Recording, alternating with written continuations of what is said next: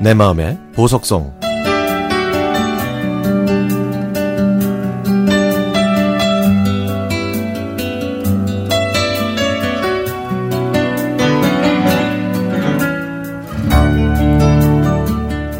아버지는 가난한 집의 육남매 중에 장남이십니다.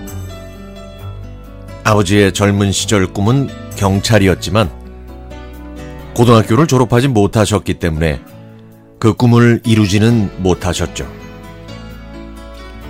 결혼하신 후에는 시골에서 저희 삼남매를 낳고 사시다가 제가 초등학교에 입학할 무렵에 저희 가족은 서울로 올라왔습니다.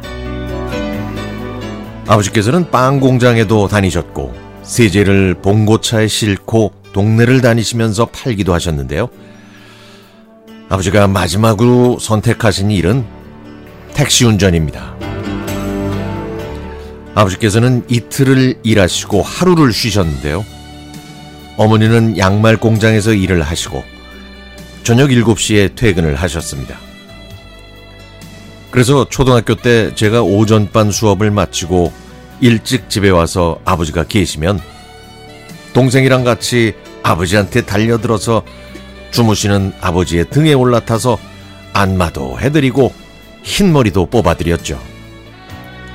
그러면 아버지께서는 저희에게 용돈을 주시곤 하셨습니다. 저희 남매는 어머니보다 아버지와 함께 보내는 시간이 더 많았는데요. 아버지께서 쉬시는 날이면 어머니 대신 저희와 함께 시장에 가서 장을 보셨습니다. 요리는 항상 아버지가 좋아하시는 해산물 찌개였는데 요리를 잘하시는 아버지께서 만들어 주신 해산물 찌개 정말 맛있었습니다. 여름 방학이 되면 아버지와 함께 버스를 타고 근처 강에 가서 물고기를 잡았고 비가 내리면 낚시를 갔던 일도 기억이 나네요. 아버지가 낚싯대를 들이워 물고기를 기다리고 계시면 동생과 저는 그저 뛰어다니면서 놀기 바빴죠. 그리고 나면 아버지는 손수 잡으신 민물고기를 손질해서 튀김도 해주셨고 매운탕도 끓여주셨습니다. 삼남매 중에서 제가 몸이 좀 허약하고 자주 아팠는데요. 그래서 아버지께서 저를 안고 급하게 병원에 가셨던 일도 기억이 납니다.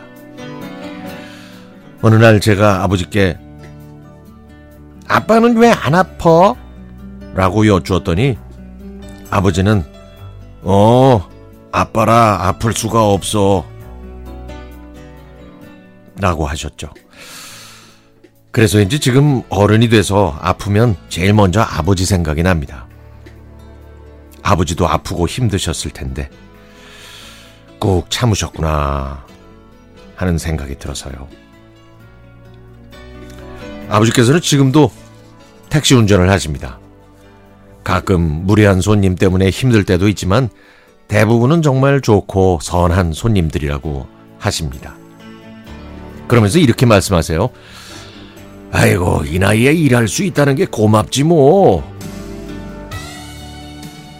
사실 저희 집에는 많은 아픔이 있었습니다. 부모님은 이혼하셨고, 암으로 고통받았던 막내 동생은 먼저 하늘나라로 갔거든요. 그래도 아버지는 그 힘든 시간을 잘 극복하셨고, 지금도 긍정적으로 지내시고 계십니다.